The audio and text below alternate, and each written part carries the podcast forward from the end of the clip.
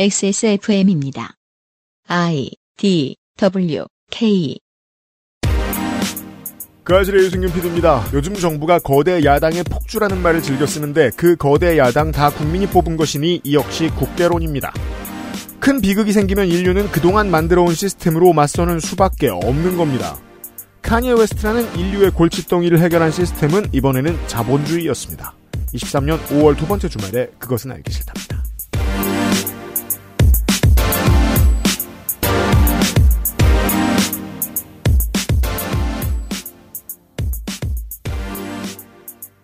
안녕하세요, 청취자 여러분. 거대 야당의 폭주 그러니까 민주당이 윤세민 에디터입니다. 안녕하십니까 윤세민입니다.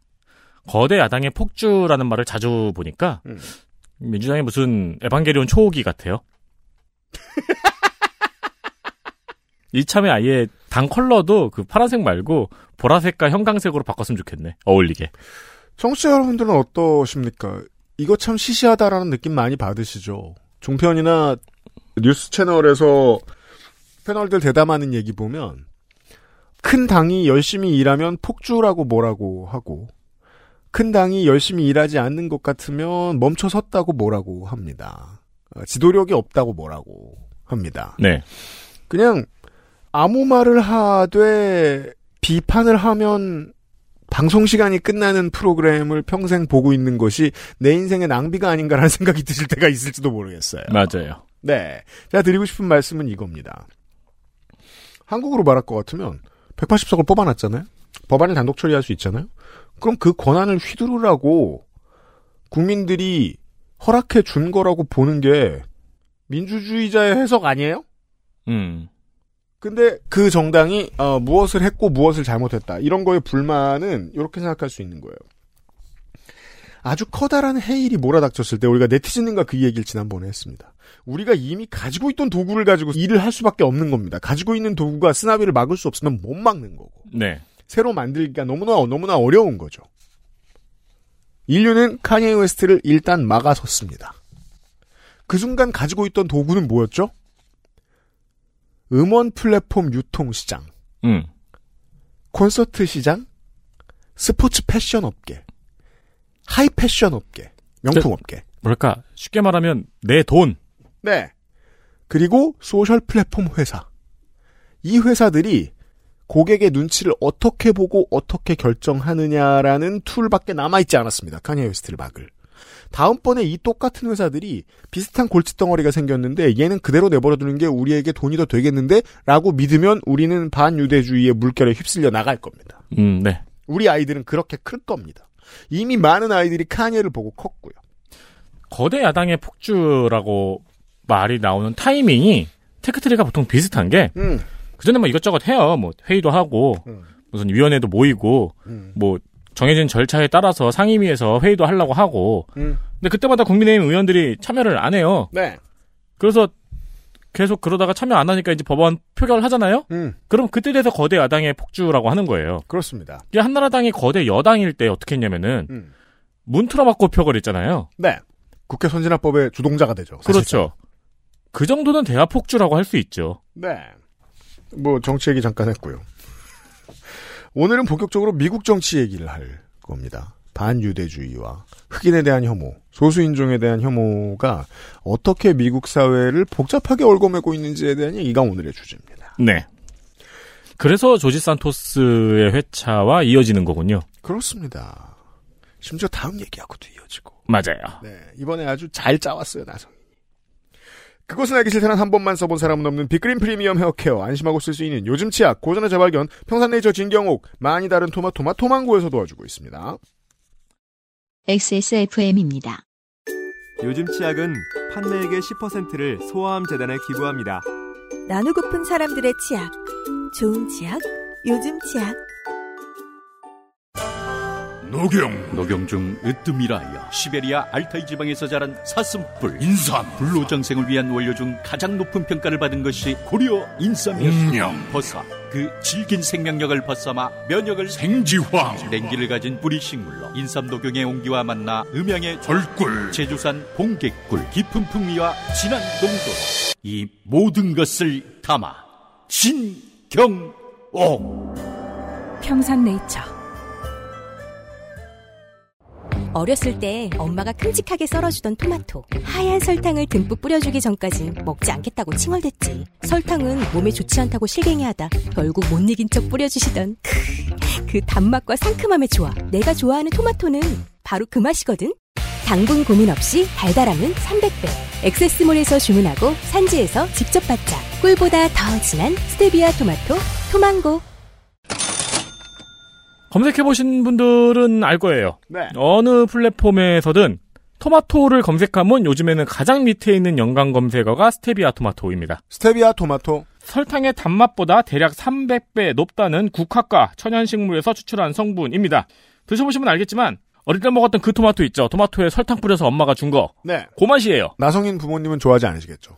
달면 싫어하시거든요. 아, 엄청나게 살을 찌울 것 같은 맛이지만 저칼로리 당분이 체내에 흡수되지는 않습니다. 원 없이 먹어도 포만감의 저칼로리이니 체중 조절을 원하는 사람들의 선호도가 높습니다. 그럽니다. 이미 많은 분들이 찾고 있고요. 가끔씩 이제 쇼핑 플랫폼 랭크에도 올라가 있는 게 종종 눈에 보이더라고요. 그렇습니다. 많이들 밀어내고 있어요. 네네. 음. 방울토마토, 완숙토마토 상품이 있는데 골라서 담아 사도 부담이 없습니다. 왜냐면 굉장히 빨리 먹거든요. 샐러드를 많이 드시는 분들도 이 맛에 적응 을 못하면 뭐 별 수 없고요. 음. 적응하신 분들이 아, 많습니다. 오히려 달아서 불호가 있는 분도 있나 어, 왜냐하면 보더라고요. 깜짝 놀라죠. 내가 이거 달대 달면 뭐 괜찮겠지 뭐 한국 사람들은 보통 그렇게 생각하니까 그래서 이거를 이제 그 잘 볶아가지고 데쳐가지고 음.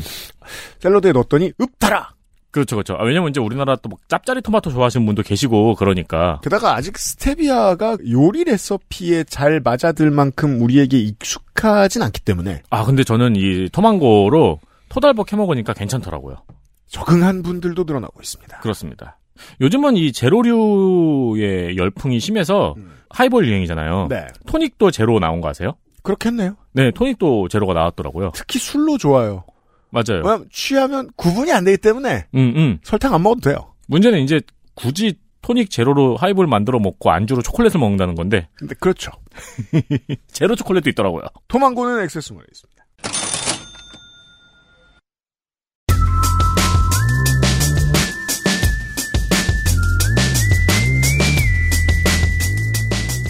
먼 나라 이웃 동네 나성통신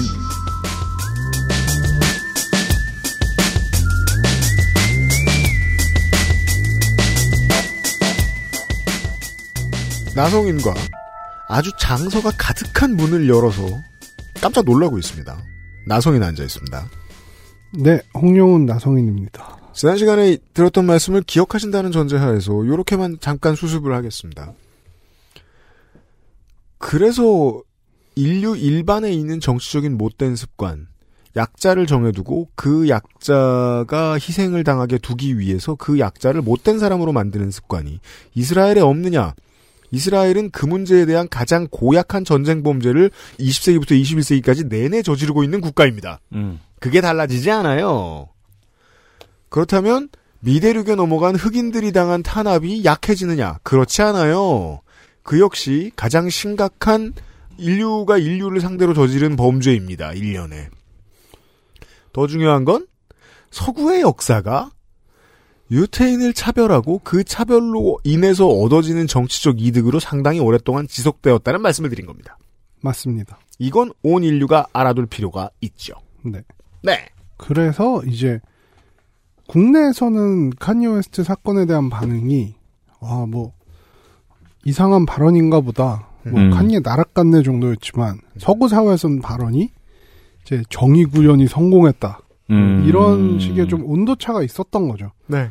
그러니까 반유대주의라는 그 역사적인 context를 모르면은 나올 수 없는 반응이죠. 그렇습니다. 쟤는 망해야 된다 이제. 그렇죠. 네. 네. 그런데 흥미롭게도 비슷한 시기에 반유대주의적인 주장을 한 사람이 있습니다. 그렇습니다. 뭐 물론 많이 있겠지만 뒤져보면 네. 음. 근데 유명한 사람 중에 있습니다. 네. 네. 나성 통신 시간에 미국 얘기라니까. 미국 도라이. 네. 네. 밑도. 음. 관종짓이나 미친 언행으로는 카니 웨스트에게 지지 않는 음.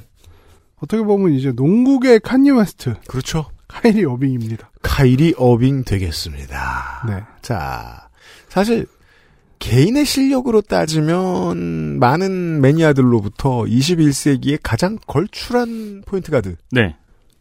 불리는 사람입니다. 만약에 시대가 잘못돼서 그렇지, 만약에 이 사람이 90년대에 활약을 했으면, 앨런 아이버슨과 비견할 만큼의 성적을 냈을 음. 것이다라고 말을 하는 사람들도 있습니다. 보통 이야기하는 퓨어 포인트 가드 계열은 아니고, 본인이 더 맨, 흔히 말하는 농구용어로 하면 볼호그, 공을 지가 다 가지고 놀면 최고의 성적이 나오는 사람. 인데. 인데 덕질인의 왼수죠. 그렇죠. 그 브루클린 네츠를 망치고 갔는데 네. 하나의 구단의 이야기를 하진 않을 거예요. 왜냐하면 온 인류를 망치는 소리를 하고 다니는 사람이기 때문입니다. 제가 농구를 아예 안 보는 건 아닌데 음. 뭐 열심히 팔로우하진 않아가지고 네, 이제 카이리 어빙에 대한 선수로서의 소개나 이런 거라긴 좀 지식이 부족하거든요. 네 그렇습니다. 뭐, 간단하게만 네, 저한테 떠넘기신 됩니다. 클리블랜드 캐벌리어스의 허접한 역사 가운데서 NBA 팀이죠. 이게 팀이 못하면은 드래프트를 신인을 좋은 신인을 드래프트할 수 있죠. 그래서 NBA 역사상 최고의 드래프트 르브론 제임스를 뽑습니다. 클리블랜드 캐벌리어스는 네. 고향팀 선수였죠. 오하이오주 시골 출신입니다. 그리고 그 다음으로 이 팀의 역사상에서 잘 뽑은 선수가 카이리 얼빙입니다. 아, 이 사람은 르브론 제임스와 함께 NBA 챔피언십을 한번 가져갔고요. 그리고 가는 팀마다 강팀으로 만들 능력이 여전히 있는 사람입니다. NBA에서는 어느 정도 수준을 넘어가면 극소수에 해당되는 특혜가 있습니다. 선수 노동자 한 사람이 리그 전체보다 강한 권한을 휘두르는 사람. 현재 리그에는 글쎄요, 한, 아무리 많이 잡아도 한 10명 있을까요? 그 중 한 명입니다. 이 사람이 구단을 옮기겠다고 하면 구단을 옮겨야 되고, 받을 구단이 줄을 서 있고, 그 구단은 모든 자산을 다 내놓을 만큼 내줘야, 간과 쓸개를 내줘야 받아올 수 있는 선수 중 한 명입니다. 우승 보증 카드라고들 하죠. 실제로 그렇게 되지 않아서 실망이 큽니다만, 중요한 건 농구를 얼마나 잘하는지에 대해서는 의심하는 사람 아직도 극히 드물다는 겁니다. 음. 조금씩 나오고 있죠. 왜냐면 나이를, 나이가 드니까. 아니면은 새 팀메이트들과 케미가 안 좋으니까. 음. 그렇다고 해서 그 사람이 전성기에 가장 걸출한 실력을 지닌 가드라는 점이 달라지진 않아요. 갈르브른 제임스랑 같은 클리브랜드에 있을 때는 진짜 만약에 시기를 잘 타고 팀을 잘 만났고 팀메이트를 잘 만났고 운이 좋았다면 어 본인이 주포로서 챔피언십 반지를 여러 개 가지고 있었을 사람입니다. 네. 이건 분명합니다. 저는 신발을 좋아하니까 네. 카이리 신발도 멋있는 거 많았고 음. 국내에서 가장 많이 팔린 건 스펀지밥 에디션. 아 카이리가 좀 독특한 지점이 있어요. 막 그런 문화 상품, 음, 문화 작품에 대한 여러 가지 좀 애정이 많아가지고 저도 산 게 이제 프렌즈 에디션 네. 그렇죠. 샀다가 뭐 팔게 됐지만 그렇습니다. 네. 이것도 지금 처분하고들 있습니다. 많은 미국 네. 시민들이. 2022년 10월 음, 작년 카이리 어빙도 논란을 일으키기 시작했습니다. 카니아가 미쳐 돌아가던 그 시기. 네. 트위터를 통해서 한 영화를 홍보했는데 이 영화가 아 이거 제가 제목을 얘기해도 될지 모르겠어요. 제가 읽어드릴게요. 제가 미국 갈일 없잖아요. 네. 미국 살지도 않고. Hebrews to Negroes라는. 네. 왜냐면 Negro라는 단어가 뭐 그 정적으로 어긋난 단어는 아니에요. 근데 미국에서는 다른 인종은 웬만하면 안 씁니다. 네. 이 단어. 그나마 우리가 한국이니까 쓰는 거지 지금. 네. 저는 이거 못 말하겠습니다. 음. 보통 이제 N워드 뭐 이렇게 미국에서도 쓰긴 하죠. 네. N워드의 일종입니다, 이것도. 네네. 아, 이 영화를 갑자기 트위터에 홍보했습니다. 홍보를 해보러요? 네. 이게 좀 이상했던 게 사실, 음. 이게 최신작이 아니거든요? 음. 그냥 갑자기 홍보를 한 거예요. 음. 옛날 영화를. 네. 근데 제가 NBA 커뮤니티를 봐도 그렇고, 음. 한국에 나온 어빙 관련 기사를 봐도 그렇고, 굉장히 기이한 게, 음. 이 영화가 어떤 영화라고 소개를 한 곳은 거의 없더라고요. 네. 심지어 제목조차 쓰지 않은 기사가 대부분이고, 음. 그냥 이제 아주 간단하게 뭐 반유대주의적인 내용을 포함하고 있다. 이런 식으로 언급되고 넘어갑니다. 음. 야. 그래서 저도 이게 어떤 영화인지 잘 모르다가 내용을 자세히 뜯어보니까 정말 심각했습니다. 지금은 아주 유명한 영화가 되었나 보네요. 카이리 어빙 때문입니다. 네. 그 유태인에 대한 음모론을 집대성했고 그들을 여전히 차별하자는 메시지를 담고 있는데 그걸 흑인의 관점이라고 포장해 놓습니다. 음. 기본적으로 제가 아까 소개했던 그 흑인이 진정한 유대인이라는 음모론 있죠. 음. 그거에 기반을 두고 쓴 책이 있어요. 음. 이게 똑같은 제목의 책인데, 네, 로날드 달튼의 책이네요. 네, 이 책에 기반을 두고 만들어졌고, 음. 이런 얼토당토하는, 이 책을 쓴 사람이 이 영화를 만듭니다. 네, 주장을 하기 위해서 3시간을 씁니다. 이게 이제 애국 청년 변희재하고는 결이 좀 다릅니다. 이 영화. 왜냐하면 책을 쓴 사람이 지 얘기하고 싶어가지고 3시간짜리 영화를 만든 거니까. 네, 제가 아까 칸예 웨스트 트윗에서도 말했다시피, 음. 이런 진정한 유대인이 흑인이라는 주장은 나름 뭐 추종자들이 있다고 하더라고요. 그러게 말입니다. 내용 자체는 전형적인 음모론인데 뭐 유대인들 유대인들이 흑인을 속이고 있다. 음. 홀로코스트는 조작된 거다. 유대인의 비밀 결사가 세상을 지배하고 있다.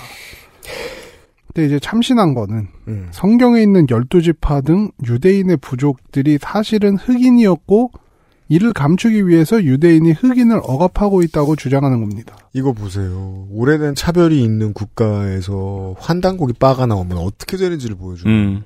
이 책의 부제는 Wake Up Black America. 미국의 흑인들이여 깨어나라야. 자, 어르신들 유튜브 보고 앉았다가 이거 좋아하겠습니까? 싫어하겠습니까? 네. 그분들은 이제 또 베리칩하고 연결시키지 않을까요? 이게 유대인들이 왜냐면 다 유대인들이. 세상을 지배하고 어떻게 뭘로 지배해?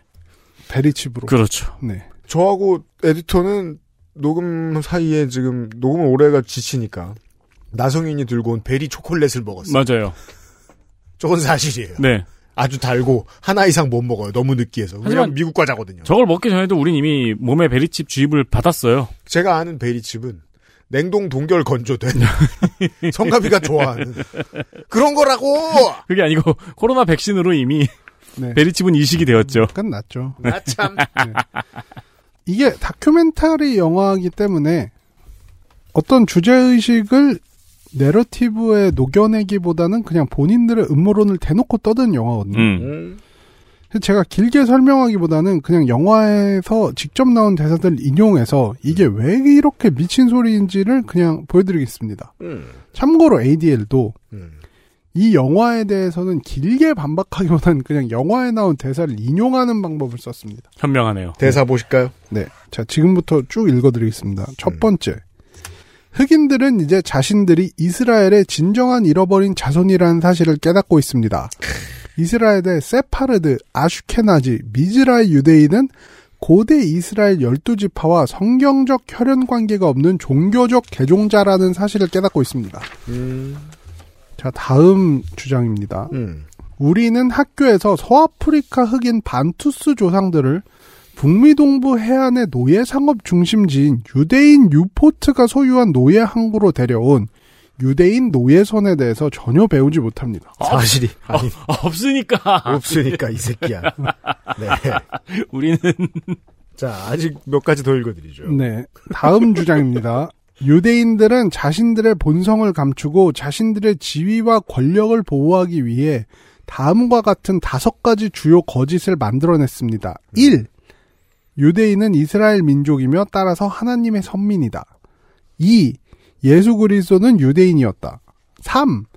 2차 세계대전 중 600만 명의 유대인이 홀로코스트에서 살해됐다. 자 다음이 짱이에요. 4. 모든 인종은 평등하거나 모두 형제이다. 자 이를 통해서 지금 블랙팬더에 반발합니다.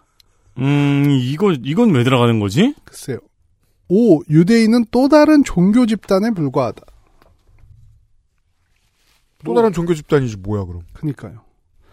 그리고 마지막 주장 읽어보겠습니다. 거짓 백인 유대인들은 이스라엘 국가로 이주시키려고 계획하고 있습니다. 음. 백인 유대인들은 흑인들이 이스라엘의 진짜 자손이라는 것을 알고 있기 때문에 미국의 비밀을 지키기 위해 미국을 협박할 것입니다. 야, 이 정광훈이 미국 가면 이런 말 하겠네요. 장위동 사람들이 진짜 이스라엘의 자손이라고 하면서.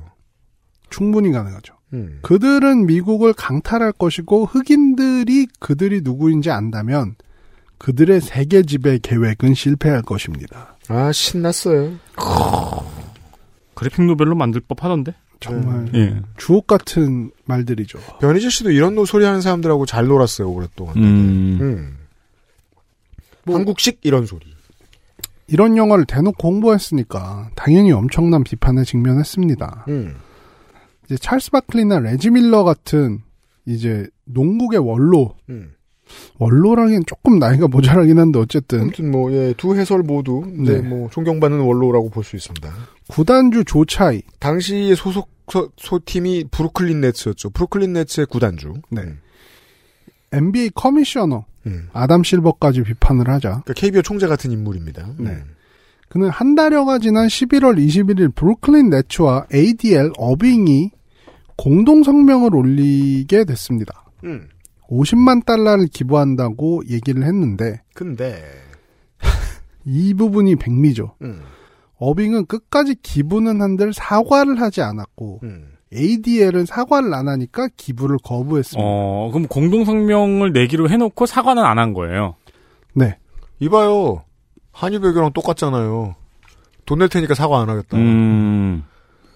근데 아니 ADL의 입장이 되게 상식적인 거잖아요. 그리고 어빙은 카니하고 비슷한 생각을 하고 있죠. 나에게 사과는 비싸지만 돈은 싸다. 음, 음. 돈 정도는 낼 수 있어. 네. 그리고 이제 칸예랑 똑같이 생각하는 거죠. 내가 이래도 음. 내가 이렇게 농구를 잘하는데 니들이 나를 버릴 수 있어? 실제로 그렇게 농구를 잘하고요. 네. 이후에 어빙은 정말 자신이 아예 농구에서 퇴출될 것 같은 분위기가 형성되자 음. 억지로 사과를 했지만 이를 진정성 있게 받아들이는 사람은 없었고 음. 이후에 나이키와의 후원, 후원 계약 또한 종료되는 등 여러 가지 일이 있었습니다. 사실 카니하고 얘기가 다릅니다. 아디다스에 있어서 카니는 절대적이었어요. 근데 아디다스는 카니를 버렸잖아요. 나이키에게 있어 카이리 어빙은 절대적이지 않거든요. 네. 예.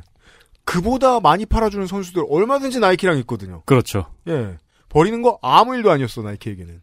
근데 어빙에게는 치명적이죠. 어빙의 계약이 제가 알기로는 천만 달러가 넘는다고 알고 있는데 그거보다 더 어빙- 비쌉니다. 네.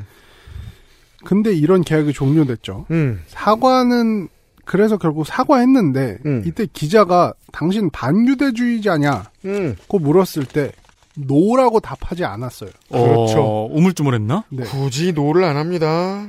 끝까지 본인의 신념을 굽히지 않았습니다. 어. 다만 NBA 커미셔너 아담 실버가 나서서 음. 이제 이거를 수습을 안 하면 진짜 NBA가 무너질 것 같다는 생각이 들었던 것 같아요. 왜냐면 음. NBA는 이런 문제에 있어서 가장 잘 대처하는 리그이기 때문에. 그렇죠. 아니, 리그 차원에서 우리가 당장 유럽 축구들을 생각해 보자고요. 정치적인 메시지 하나도 얘기 안 합니다. 네. 웬만하면 하나도 안 합니다. 네, 네. 실제로는 유럽의 그 리그들이 무산 아니란 모습을 보여주니까 경기장 내에 선수와 관객들이 자꾸 동양인 차별하려고 드는 거라고 저는 생각하거든요. 음, 음. NBA 가서는 못 그래요. NBA는 정치적인 메시지를 계속 내요. 그렇죠. 음. 예.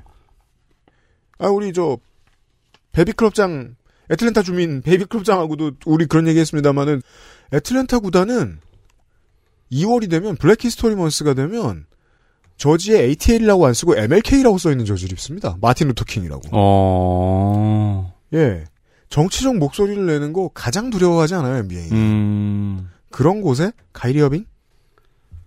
사실 인종차별주의적인 발언을 했다가 구단주도 쫓겨난 게 NBA인데. 그렇죠. 사유재산을 강탈했어요. 네. 네. 심지어 공개된 발언도 아니었잖아요. 네. 그게 한 번도 아니에요. 최근에 한 번 더 있었습니다. 피닉스 선수도 구단주가 바뀌었어요. 음. 네. 그런데 이제 선수가 이런 걸 했다면은 당연히 이제 커미셔너가 중재에 나서서 어떻게든 수습을 해야겠죠. 네. 그래서 이제 그가 나서서 면담을 했고 음. 그 자리에서 이제 얼빙이 본인은 반유대주의자가 아니다라고 말했다고 음. 하면서 겨우 봉합됐습니다. 실제로 어빙은 말했는지 안 했는지 모르죠. 그렇죠. 네. 근데 뭐 열심히 유도신문을 했겠죠. 음. 네. 이렇게 2022년 말에 미국은 반유대주의와의 싸움을 계속하고 있었고 음. 그 싸움은 아직도 진행 중입니다. 와, 2022년에 반유대주의와 싸움을 하고 있어야 돼. 음. 그죠. 아니, 근데 아까 제가 ADL 홈페이지에서 봤는데, 2022년에 반유대 사건이 급격하게 증가했대요. 음. 그 뭐 트럼프가 그 아시아 차별 발언 하면은 네. 어, 아시아에 대한 혐오 문제가 늘어나는 거랑 똑같은 이치죠. 음. 근데 뭐 저 같은 사람도 ADL에 기부를 할 정도가 됐으니까 음. 이렇게 반유대주의를 맞서서 싸우는 사람들에 대한 지원도 확실히 늘어났겠죠. 음. 맞습니다. 이제 저 결론 부분으로 들어가겠습니다. 이 사건을 직접 겪고 조사를 하면서 두 개의 질문이 떠올랐는데 그에 대한 답변을 하면서 이거를 마치려고 합니다. 네. 이게 저도 어쩔 수 없는 한국인인 게 음. 자유로운 글쓰기를 하지 못하고 자꾸 결론 부분을 쓰려 합니다. 그리고 이제 결론 부분에 놓고 이제 첫째, 둘째 이렇게 요점 정리식으로 쓰려 하죠. 공개 방송 때 보셨잖아요. 네. 손이상을 본 받으세요. 저렇게 한다고? 그건 저는 놀라운 재능이자 능력이라고 봐요. 그럼요. 네. 네. 그건 저도 못 따라가겠더라고요. 네. 네. 스스로도 약간 좀 자괴감 느껴지는데 그래도 이제 제 메시지가 이렇게 해야 효과적으로 전달될 것 같습니다. 음. 첫 번째 질문은 이거였죠. 카이리 오빙부터 카니웨스트까지 보면서 왜 흑인 커뮤니티는 유독 음모론에 대해서 취약한가에 대해 생각해봤습니다. 아. 이게 물론 문화적으로, 사회적으로, 경제적으로 소외된 계층이 음모론에 빠지는 것은 흔한 일입니다. 네. 한국에도 그래요. 네. 예를 들면 미국에서 트럼프를 지지하는 사람들이 대부분 차상위 계층이고 문화적으로도 소외받는 이른바 redneck이라고 불리는 인구 밀도 낮은 곳에 주로 거주하는 백인. 음. 네 이런 거는 익히 알려진 이야기입니다. 트레, 트레버. 음. 다만 흑인 커뮤니티들이 유독 정부에 대한 반감을 보이고 엘리트들에 대한 반감을 보이는 데는 역사적인 맥락이 있습니다. 음. 실제로 정부가 흑인을 상대로 생체 실험을 진행했습니다. 음. 이게 한국에서는 덜 알려진 사건이어서 음. 이걸 꼭 이렇게 좀 소개를 하고 싶었어요. 음. 그러니까 흑인 커뮤니티가 막 무식해서 이런 거에 빠지는 게 아니라 실제 역사적인 맥락이 있다 이걸 꼭 알리고 싶었거든요. 음. 음모론이라고 치부받던 의견이 사실로 밝혀진 몇 안 되는 맞습니다. 사건이죠. 음. 이게 바로 터스키기 매독 생체 실험 사건. 네. XSFM입니다. 네, 진경호 팀장입니다. 저희 엄마요? 진짜 경자 옥자요. 충성 경장 진경옥 세상의 모든 경옥을 위해 120시간 진하게 다렸습니다. 활력 있는 사람들의 이름 진경옥 평산네이처. 같은 시작이지만 끝은 다르고 싶기에 재활용 플라스틱을 사용하고 비닐 포장재를 줄이고 산책길에 버려진 쓰레기도 플러깅 백에 담아보고 세상엔 작지만 우리에겐 큰 도전. Big Green 함께 걸어요. 자연주의 천연 샴푸 빅그린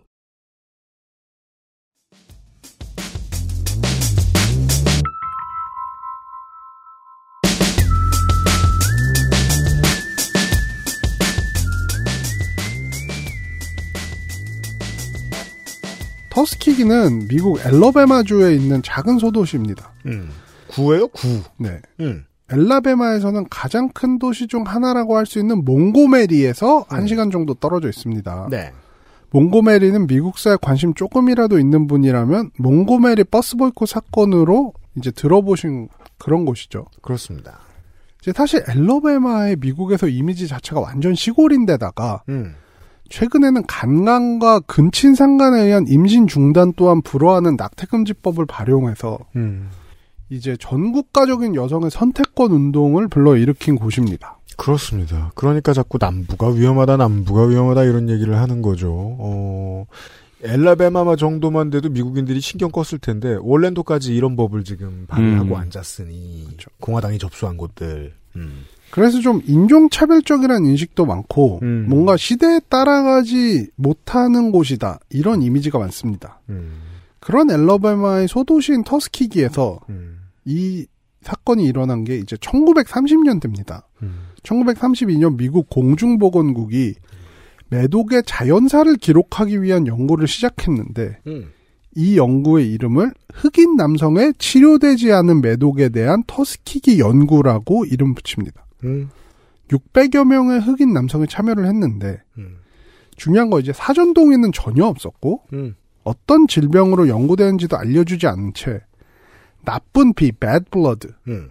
라는 질병으로 치료받고 있다고 말했습니다. 30년대 미국에서 흑인이라면 교육 수준이 전무에 가까웠을 테니까 이렇게 속이기 쉬웠다는 겁니다. 연구의 대가로는 무료 건강검진과 무료 식사가 제공됐다고 합니다. 그리고 매독을 주입했다. 네. 뭐 여기까지는 그렇다 칩시다. 뭐 그러니까 뭐 연구에 대한 대가 별로 안 주고 그냥 사전 동의 없었고 이게 사실 엄청난 연구 윤리 위반들이지만 그리고 평등에 대한 개념이 배운 사람들 사이에서도 흔치 않았던 시절. 네, 20세기 초반이니까 정말 뭐 한 정말 양보해서 정말 양보해서 그렇다고 칩시다. 생체 실험을 했다. 네. 네. 20세기 초반에. 네. 음. 근데 정말 무서운 일은 1943년에 생깁니다. 음. 페니실린이 매독 치료제가 돼서 널리 보급됐지만 음. 연구 참가자들에게는 치료제가 제공되지 않았던 겁니다. 정말이지 살아있는 인간의 몸을 쓰고 버렸다라는 게 맞는 표현이겠습니다. 더 무서운 건 이 연구가 1972년까지 계속됐다는 겁니다. 그러면 시- 실험에 참가시킨 사람이 되게 많았겠죠. 1972년까지 이 긴 시간 동안 치료제는 지- 지급하지 않았고요. 지금도 터스킥이라는 도시는 찾아보면 인구가 만 명이 안 되는 조그만 동네예요. 그렇죠. 아무도 모르게 진행이 됐을 것입니다. 이들에게는 치료제가 제공되지 않는 정도가 아니고 연구 참가자들의 리스트가 터스키기 병원에 다 돌았고 이들에게는 병원에 오면 돌려보내라는 공문이 내려왔습니다. 음. 심지어는 이들 중에 일부가 1차 대전으로 육군에 징집됐을 때 음. 매독이 이제 발견이 돼서 육군에서 치료를 해주려고 했더니 음. 공준보건국이 이를 막은 일도 있었다고 합니다. 국가가 알고 있었다. 네.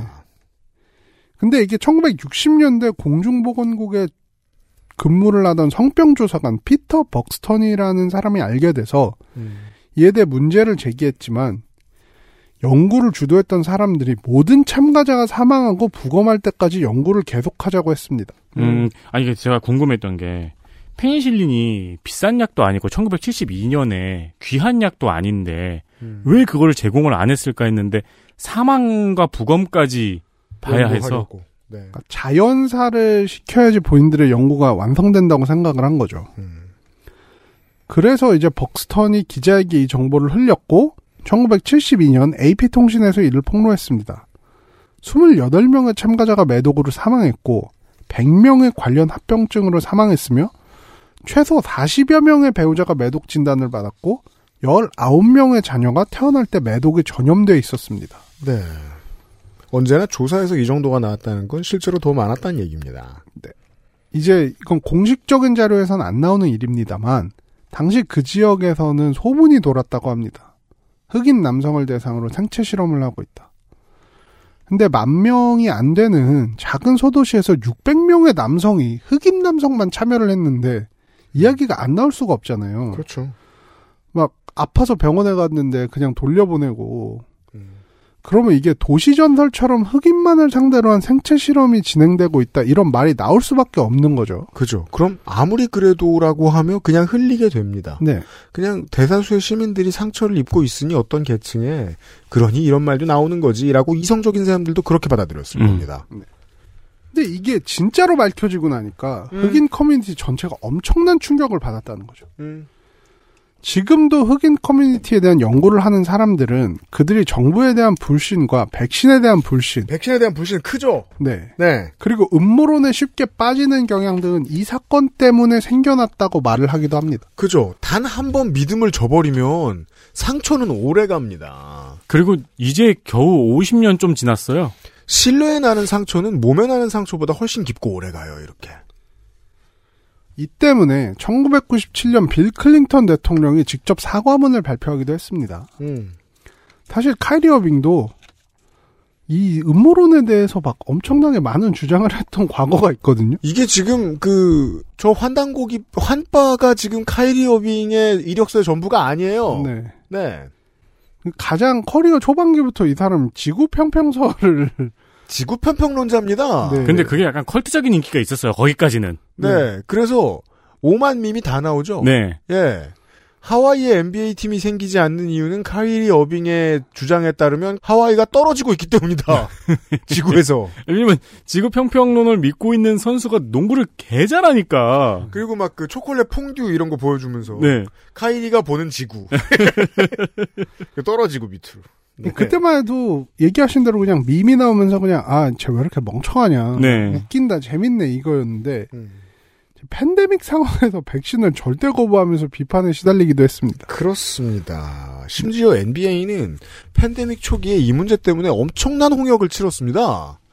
올해 플레이오프 시작되기 전에 지금 미네소타에 있는 그때 유타 제즈에 있었던 루디 고베어 선수가 이 사람이 코로나를 안 믿는다면서 코로나 직후에 인터뷰를 한 다음에 그 인터뷰 세트 어딘가를 핥죠.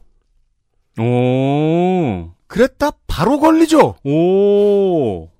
그래서 사과를 하는데 문제는 리그의 대표적인 센터 중 한 사람인 지금은 동료인 미네소타의 칼 앤소니 타운스가 어머니를 코로나19로 여의었기 때문에 더 크게 문제가 됩니다. 사과를 하고 난리가 납니다. 이게 리그 전체가 좀 발칵 뒤집히는 일이었습니다. 음. 예. 그 와중에 최고 스타가 백신 맞기를 끝도 없이 거부합니다. 근데 이게 단순히 왜 무지에서 음모론에 휘둘리냐 이렇게 말할 수도 있는데 음. 알고 보면 이제 이런 역사적 맥락이 있기 때문에 더 풀어가기가 힘든 거라고 전 생각을 합니다. 역사적 맥락은 문화적인 DNA로 전승됩니다. 집안 어른들이 하는 말, 동네 사람들이 하는 말 같은 방식으로 나한테 자리 잡잖아요. 저도 사실 이 원고를 쓰면서 흑인이 진정한 유대인이라는 음모론이 있다는 건 처음 알았는데 누군가가 그런 음모론에 빠지면 당연히 비판하겠지만 또 한편으로는 역사적 맥락이 있음을 알아야지 이런 사람들도 최소한의 설득을 할 수 있는 게 아닐까라고 중요한 얘기입니다. 생각을 합니다. 네. 근데 정말 마지막 부분 좋아요. 저는 한국 사람들이 가지고 있는 반유대주의에 대해서도 이야기하고 싶습니다. 음. 물론 한국에서는 유대인을 보기 자체가 좀 힘들고 음. 봐도 모르고. 네. 음. 봐도 모르고 맞아요. 유대교 신자도 보기 힘들기 때문에 이게 사회적 문제로 대두될 것은 아니라고 생각합니다. 결국 사회적 문제로 대두될 일은 없을 겁니다 아마 네. 시간 동안. 다만 저는 이 이야기를 친구들과 나누다가 우리 안에도 반유대주의가 엄존하는구나를 느꼈습니다. 음. 칸예 웨스트의 이야기를 하면 대표적인 반응이 와 유대인 무섭네 진짜 칸예 웨스트 보내버렸네 뭐 이런 반응이었거든요. 음. 근데 저는 친구에게 이런 이야기를 해줬습니다. 음. 자, 이런 상황을 가정해 보자. 음. 전 세계적으로 인기를 끌고 있는 영화 배우가 음. 한국에 대해서 나쁜 발언을 계속한다. 한국인 모두 죽이고 싶다. 한국인 대량 학살한 일본 제국주의가 옳았다. 이런 이야기를 막 합니다. 음. 그래서 현대랑 삼성은 이 배우에 대한 스폰십을 끊었어요. 가정하죠. 네. 그러면 우리는 다른 사람들이 와 한국인 무섭네. 한국인 권력 장난 아니네. 배우 하나 이렇게 보내버리네. 이런 얘기를 할까요? 네.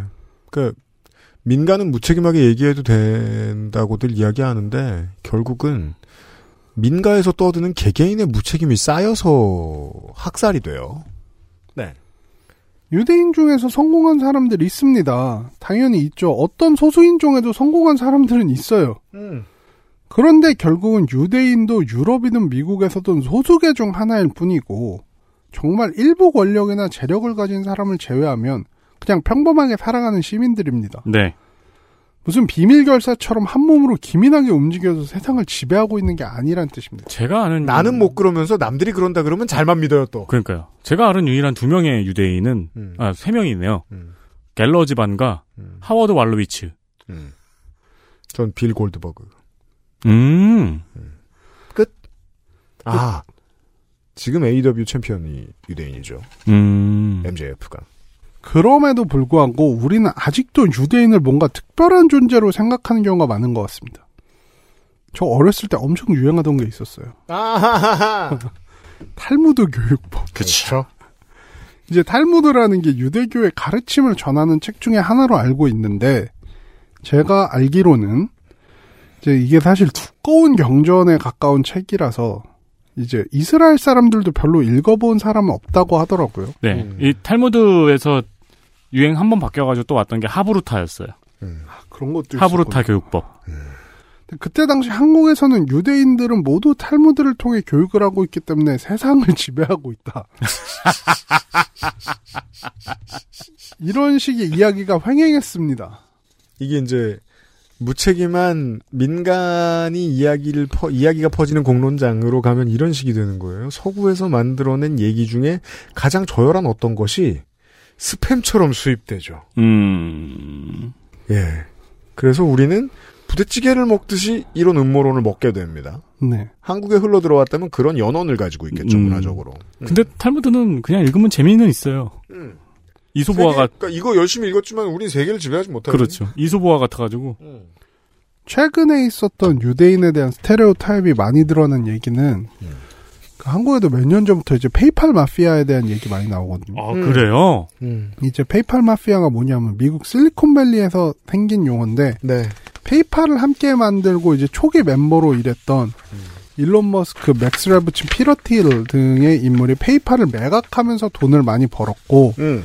이 돈을 여러 기업에 투자해서 실리콘밸리의 유수의 기업들의 메인 투자자가 됐다. 음. 그래서 페이팔 출신 인물들이 실리콘밸리를 장악하고 있다는 뜻에서 마피아라고 부릅니다. 그죠. 뭐에 마피아 걸면 참 흥미롭거든요. 실제 그들은 유튜브, 페이스북, 테슬라를 비롯해서 아니면 또 이제 직업과 관련한 내용이 주로 공유되는 소셜미디어 있죠. 링크드인, 링크. 네. 모바일 게임 전문 회사 진가 음. 등에 투자를 하면서 거대한 부를 축적했습니다. 음. 근데 페이팔 마피아 중에 몇 명이 유대인이란 이유로 사실은 유대 자본이 실리콘밸리를 지배해가는 과정이다. 음. 뭐 이런 식으로 얘기를 하더라고요. 근데 다들 그런 식으로 마피아가 돼서 체계적으로 움직이고 있었으면 유럽과 북미 도처에 살고 있는 유태인 아이들이 그렇게 따돌림을 당하게 뒀겠습니까? 근데 제가 옛날에 세상을 잘 몰랐으니까 그랬겠죠. 가는 데마다 김승연 회장을 보내가지고 빠따질을 했겠지. 음. 그 이런 류의 음모론을 저는 옛날에 되게 좋아했거든요. 막 찾아다니면서 봤어요. 네. 왜냐면 이게 너무 신박한 헛소리니까. 그래서 보고 그때는 그거를 보, 보고 다들 웃음으로 그냥 개그로 소비하고 넘어갔단 말이에요. 스파게티 괴물 종교랑 비슷한 느낌이었어요, 그냥.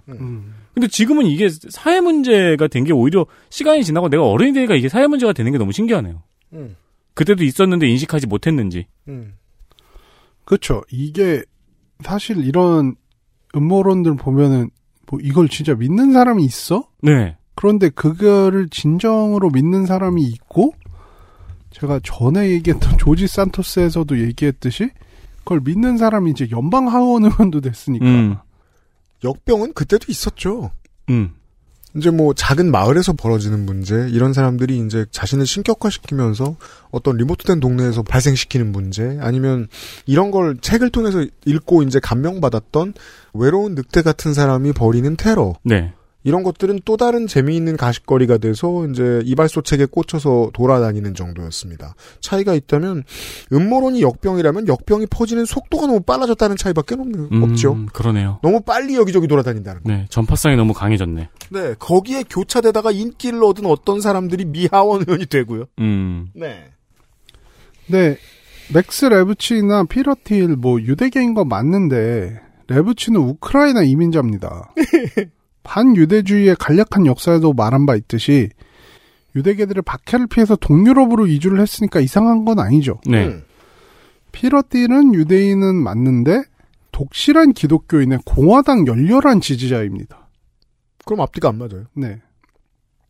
그럼에도 불구하고 유대인이란 이유 하나만으로 엄청난 투자를 어디선가 받아서 음. 그거 기업을- 유대인 커뮤니티지. 네, 성공시키고 위로 올라갔다. 그렇지. 이 기독교인과 공화당 지지자인 건이 연막이지. 음.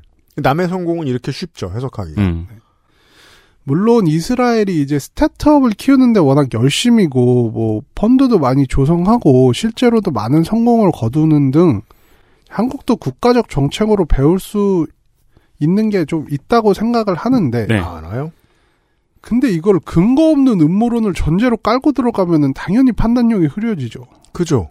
네. 이런 생각을 하고 살았던 사람이 어쩌다가 우연히 공부를 잘해가지고, 뭐, 무역을 하고 외교를 하면서, 이 유태인들 만나게 돼.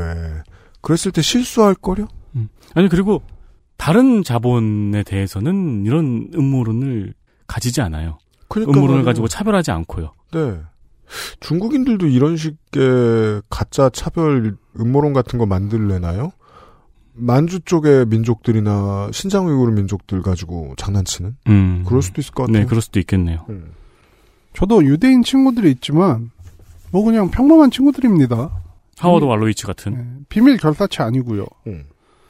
그리고 사실 제가 가지고 있는 백인 친구들 중에서 제가 유대인인지 모르는 친구도 많을 것 같아요. 그럼요. 그렇죠. 뭐 물어볼 기회가 사실 없고. 그리고 명절을 조용히 치르죠. 몰래 몰래. 네. 예. 뭐 그 프렌즈에 보면은 그 로스 갤러가 아르마딜로. 네, 막 한우카 치르는 거 있잖아요. 네. 음. 그것도 보면 뭐 어디서 파티하는 거 아니잖아요. 그렇죠. 음. 그냥 애한테 이런 명절 있다고 가르쳐 주는 그 저녁 먹는 거예요, 그냥. 네, 해피 네. 하누카. 음. 그러니까 사실 뭐 그들이 유대인이건 아니건 저는 알 길도 없고 알고 싶지도 않고 음. 네 그런 겁니다. 음.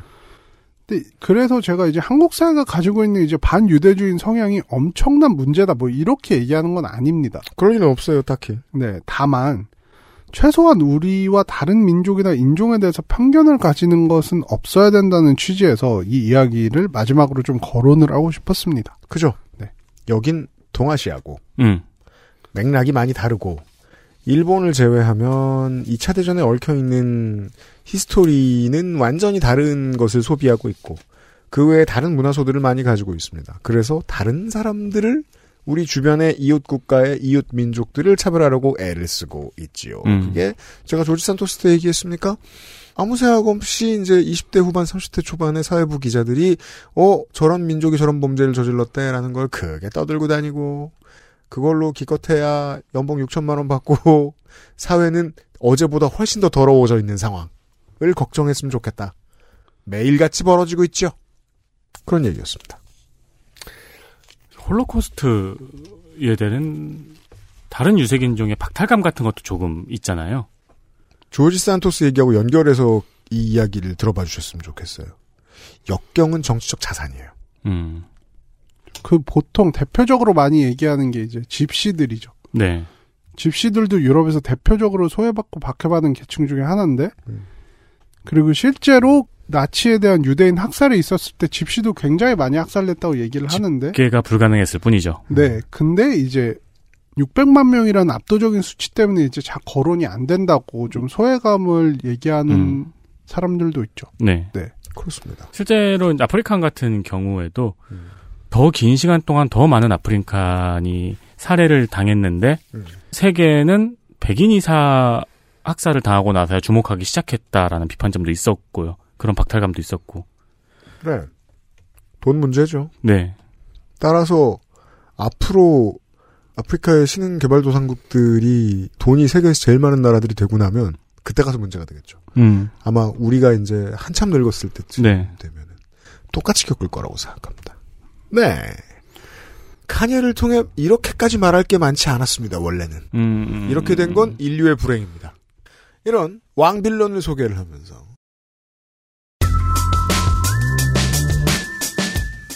아, 이번 나성통신을 마치도록 하겠습니다. 하지만 그럼에도 불구하고 여기에 비견할 만한 악당을 더 가지고 나오시겠습니다. 오. 그분은 돈이 더 많죠 아마? 그러니까 중요한 건 그렇습니다. 다른 분야에 있어서 똑같이 인류를 대표하는 인물입니다. 네. 그렇죠. 근데 이분은 심지어 아직도 업계가 버리지 않았어요. 그렇습니다. 그게 더 큰 문제라고 볼 수도 있겠죠. 인류를 향한 진상짓이 현재 진행형인 네. 왕악당을 곧 소개해드리겠습니다. 나성인 곧 또 만나요. 수고하셨습니다. 네, 수고하셨습니다. 수고하셨습니다. XSFM입니다.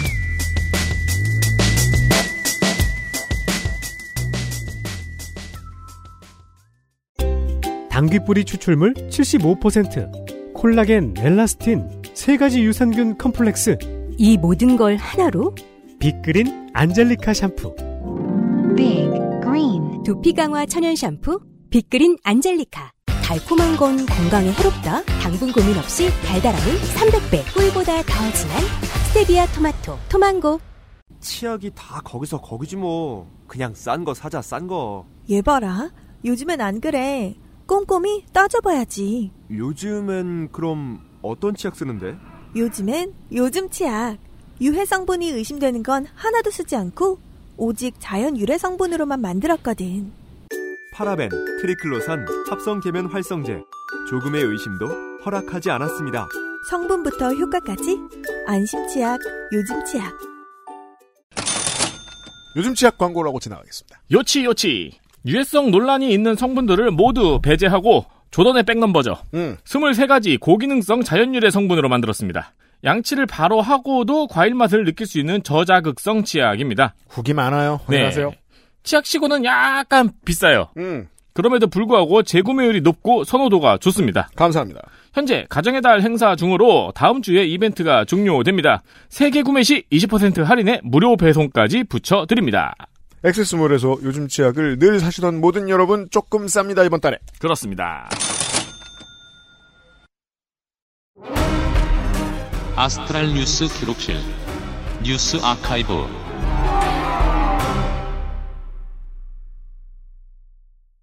90년 전으로 돌아가 보겠습니다. 이번 주의 뉴스 아카이브는 오랜만에 옛날 뉴스. 네, 1933년 5월 10일 독일 대부분의 대학에서 나치 당원들이 대학 도서관에서 독일적이지 않은 책, 비독일적 책, 네. 그런 책을 갖고 나와서 불을 질렀습니다. 네. 인류사에서 가장 유명한 2대 분서 사건 중에 하나죠. 1대는 진 나라에서 있던 거고요. 그렇죠. 분서 갱유고. 네. 그래서 이 분서가 일어났던 베를린의 아우구스트 베벨 광장 중앙 바닥에 창문이 하나 있더라고요. 음. 바닥에 이렇게 창문이 있고 음. 창문 안에 보면은 텅 빈 서가가 있다고 하죠. 음. 그 이제 분서를 의미하는 상징하는 네. 분서는 가장 임팩트 있고 상징적인 메시지인데 네. 인류 역사에서 보면은 우리가 아는 것도 지금 대표적으로 두 개밖에 기억이 안 나잖아요. 음. 국가적으로 주행했던 건 물론 뭐 문역 때도 있기도 했고 막 그랬겠지만 네. 그러니까 문화대혁명 때도 분서가 좀 있었습니다. 그렇죠. 음. 그러니까 이제 진시황이나 나치, 마오쩌둥쯤은 돼야 할 수 있는 일이라서겠죠. 음. 한국에서는 제 세대는 아니고 풍문으로만 듣던 만화책 화형식 같은 게 기억이 나네요. 저는 자주 봤습니다. 아 자주 보셨어요? 한국의 이런 그 민간에 의한 분서는 보통 소양 없는 사람들에게 어, 분노를 심어주는 통치의 일환으로 자행돼서 일어났습니다. 따라서 홍위봉이 했던 일들과 크게 다르지 않아요. 만화책을 불사른다거나 음. 그리고 이것과는 조금 개념이 다른 한국에서 제가 자주 보던 분서로는 1년에 한 번, 2년에 한 번 정도 용산에서 복제 소프트웨어 디스켓과 CD를 불태우는 일을 가끔 했습니다. 아니 그거 다 녹아서 유독 유독가스 나오잖아요. 제가 생각했던 게 그거예요. 저걸 마스크를 안 쓰고 저렇게 태우고 있으면 어떡해! 세상에! 네. 그리고 불법일걸요? 제가 말한 건 다 헛소리니까 잊어버리시고요. 분서란 제가 말씀드린 개념이 아닙니다. 자, 90년 전 5월 10일에 나치당원들이 책을 태웁니다. 독일적이지 않다는 이유로요. 상관이 있는 이야기는 아닌데 비슷한 일이 우연하게 겹친 사건이 몇 개 있습니다. 네, 올해로 와봅니다. 올해 1월 서울시청에서는 작은 도서관 지원 예산을 전액 삭감했다가 되살리는 일이 있었어요. 서울시의 보조금 심의위원회에서 예산을 전액 삭감했는데 이 사실이 한겨레에서 보도가 되고 지역 이용자들 특히 아이를 키우는 부모님들의 비판이 거세지자 오세훈 시장이 하루 만에 시장 보고도 없이 사업을 폐지시키냐면서 격노하고 사업을 다시 추진했던 일입니다. 오세훈 정치의 진수 중에 하나죠. 제 yes. 하고 싶은 일을 조용히 밀어넣은 다음에 욕을 먹으면 내가 언제 그랬냐라고 화를 내면서 뒤집는 방식은 이명박 서울시장 때도 쓰던 방식이고 이명박의 직계 중 하나인 오세훈이 배웠다고 볼 수 있겠습니다. 음. 왜냐하면 작은 도서관 사업은 박원순 서울시정의 정수 중 하나였습니다. 그렇죠. 박원순 시장의 서울시가 가장 중요하게 여겼던 게 원래 살던 주민들이 계속 살면서 삶의 만족도를 높이는 커뮤니티를 만드는 일이었거든요. 이걸 도시 재생이라고 불렀죠. 재개발에 반대되는 정치적 용어였습니다. 그러면 사람들의 만족도를 높이려면 우리 동네가 살기 좋다라는 마음을 은연중에 가져야 되는데 그래서 열심히 만들었던 게 작은 도서관이었습니다. 아이를 데리고 가서 거기서 자기도 책 보고 앉아 있는. 그렇죠. 그래서 동네 사람들과 함께 친해지고 더 나아가서 친해지면 사회적 기업을 만들면 그 사회적 기업도 보조금을 많이 줬죠. 그리고 이걸 오세훈 시장은 재취임하자마자 시민단체 혈세 퍼준다라는 프로파간다를 퍼뜨렸고 많이 없앴습니다.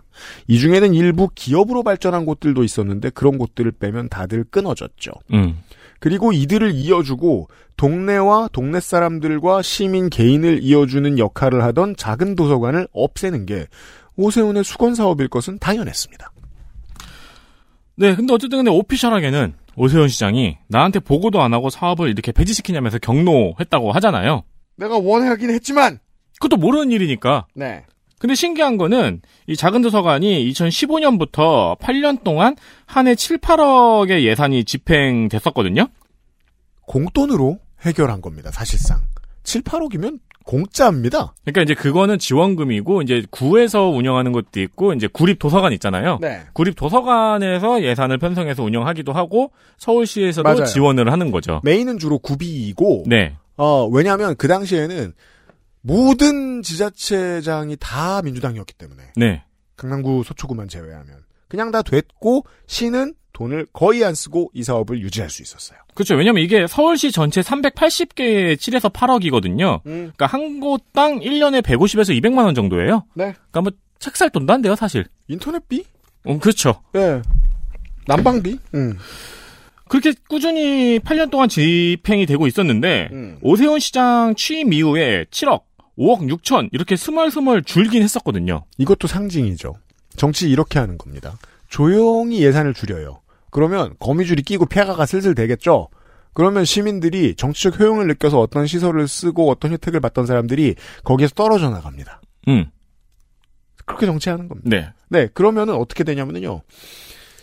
신임 지자체장이 신임 정치인이 정치를 그지같이 해서 이렇게 되네 라고 생각하는 게 자연스러울 것 같지만 실제 여론은 전임 정치인이 만들어 놓은 게 역시 이상하네로 해석되는 경우도 많습니다. 음, 네, 네. 음. 이렇게 스멀스멀 줄이다가 폐지하니까 갑자기 경로. 경로. 그리고 우연의 일치인지는 몰라도 올해 초, 홍 시장의 대구시도 한 해 2억씩 집행되던 작은 도서관 예산이 전액 삭감됐습니다. 대구가 헬일 줄 아는데 대구는 다른 지자체에서 성공한 걸 정말 적극적으로 잘 받아들이는 지자체입니다. 저는 이유를 그렇게 분석합니다. 보통 대구시장들이 정치적으로 의지가 없어서 이런 사업을 열심히 안 한다. 음. 그래서 어공들이 알아서 하는 편이다. 하지만 시장이 홍 씨라면 네. 대구시에서는 큰 금액이 아니라서 구, 군 예산으로도 충분히 할 수 있다고 판단하고 삭감했다고 하네요. 네. 그러면 구와 군도 안 합니다. 그러고 보니 서울시에서도 비슷한 이야기를 했어요. 음. 요게 이제 논란이 되고 주민 반발이 거세지니까 현재 사업 방식을 개선해 자치구와 구립도서관 그리고 작은 도서관이 유기적인 상호 협력 체계에서 운영될 수 있는 실질적인 지원 방안을 마련하겠다. 음.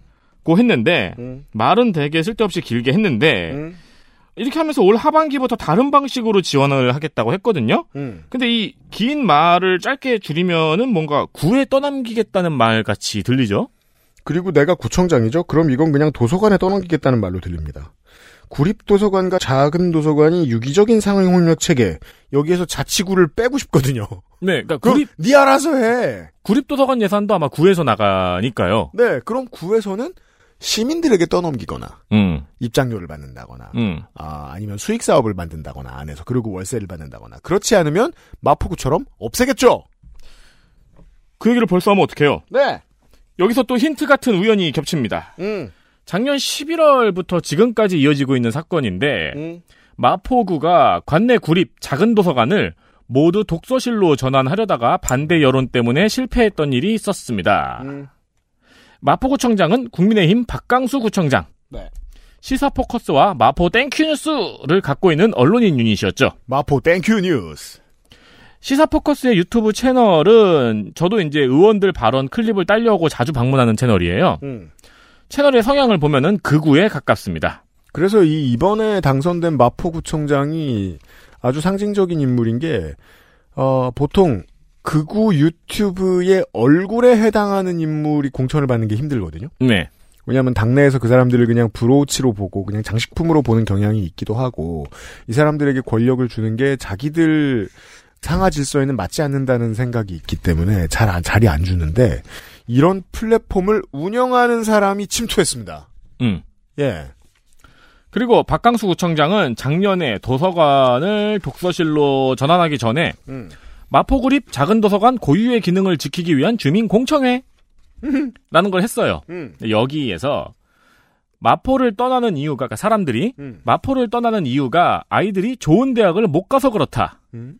홍익대 서강대 총장에게 동냥하러 갔다. 음. 지역 주민들의 대학 입학 문턱을 낮춰주는 제도를 만들어 달라고 했다. 공정과 상식이 어긋나잖아요. 라는 발언을 하기도 했어요. 음. 그렇죠. 이게 지역 주민 입학 특례가 음. 무슨 인구 소멸 지역도 아니고 음. 집값이 서울에서 5위 안에 드는 마포면은 그러니까요.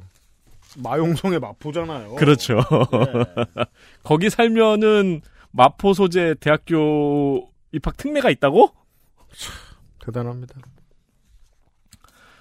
그리고 아이들이 좋은 대학을 못 가서 특부모들이 마포를 떠날 리는 없을 것 같은데요. 제가 봐도 그렇습니다. 애는 떠나도 너무하네요, 진짜. 음. 어쨌든 요런 발언을 했던 사람이에요. 음. 네. 그리고 이런 일련의 사건이 있을 때 음. 마포 중앙도서관장인 송경진 관장이 페이스북에 글을 올렸습니다. 네. 예산안은 30% 삭감해서 제출하라고 하고 음. 작은 도서관을 독서실로 전환하라는 지시가 이해가 안 된다는 내용의 글을 올렸거든요. 그렇죠. 박강수 구청장이 이번 달에 송경진 관장을 파면했습니다. 음. 징계 이유가 독특해요. 음. 사실과 다르거나 오해를 불러일으킬 수 있는 내용의 게시물을 개인적인 감정에 휩쓸려 단정적이고 과장하게 작성하여 음. 페이스북 계정에 전체 공개로 게시하고 음. 언론 인터뷰에 적극적으로 응한 점이라고 합니다. 사실과 다르거나 오해를 불러일으킬 수 있는 내용의 게시물을 개인적인 감정에 휩쓸려 단정적이고 과장되게 작성하여 유튜브에 전체 공개한 대가로 구청장이 된 사람인데요. 그죠? 우리 구청장님은. 그렇습니다. 언론 인터뷰에 적극적으로 응했고요. 네. 자, 우리 오늘의 뉴스 아카이브를 잘 기억해 주셔야 되는 이유가 뭐냐면 이게 정말로 33년 5월 10일의 독일의 움직임과 닮았기 때문입니다. 네. 극우의 반지성주의의 극단화입니다. 이걸 우리가 모두 극우도 아니고 우리가 반지성주의가 극단화된 사람들도 아니잖아요. 하지만 우리 삶에 널려 있는 우리에게 되게 중요한 생활의 이슈 중에 이미 들어와 있는 아젠다가 있습니다. 뭐죠?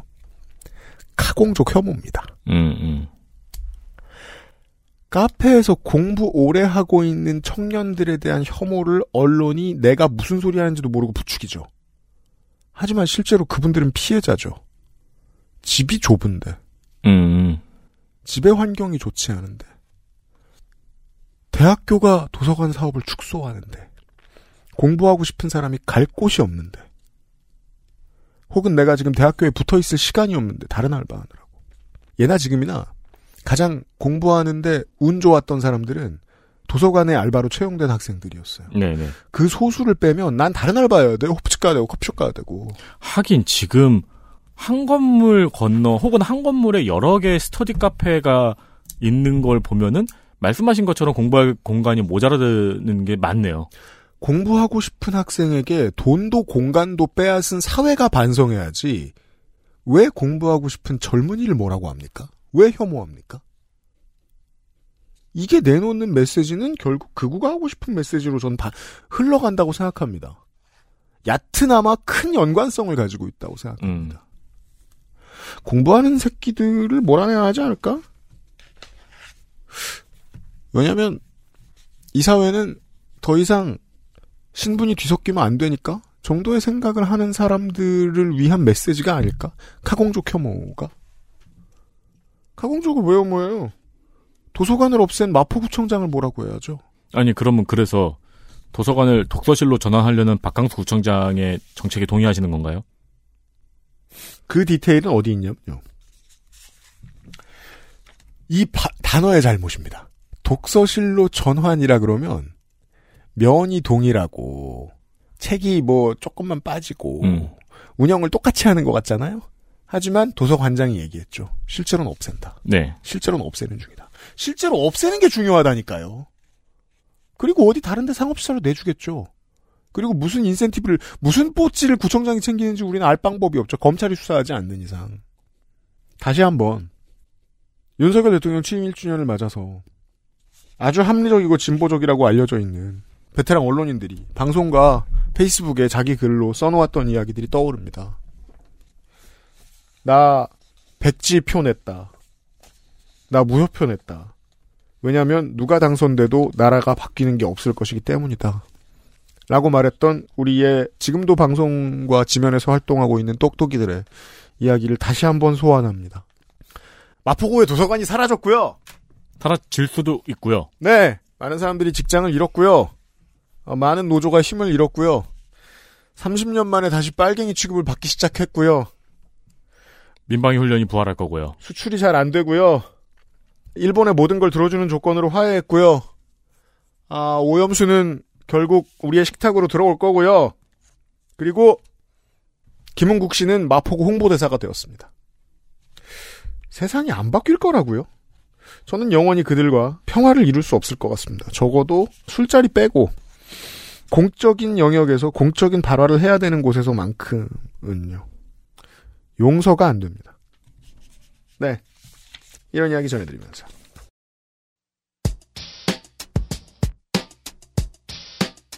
오백사회 그것은 알기 싫다를 마무리 짓도록 하겠습니다. 다음 주 이 시간에 애증의 정치클럽과 네. 먹는 이야기 시간으로 돌아오도록 하겠습니다.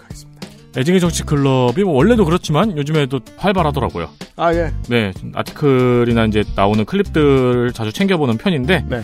어, 활동을 활발하게 하고 많은 소식들을 전하고 있어요. 네, 원래 스타트업들이 저렇게 미친 듯이 열심히 하다가 갑자기 망하고 그렇습니다. 아, 왜 그래요, 또? 왜?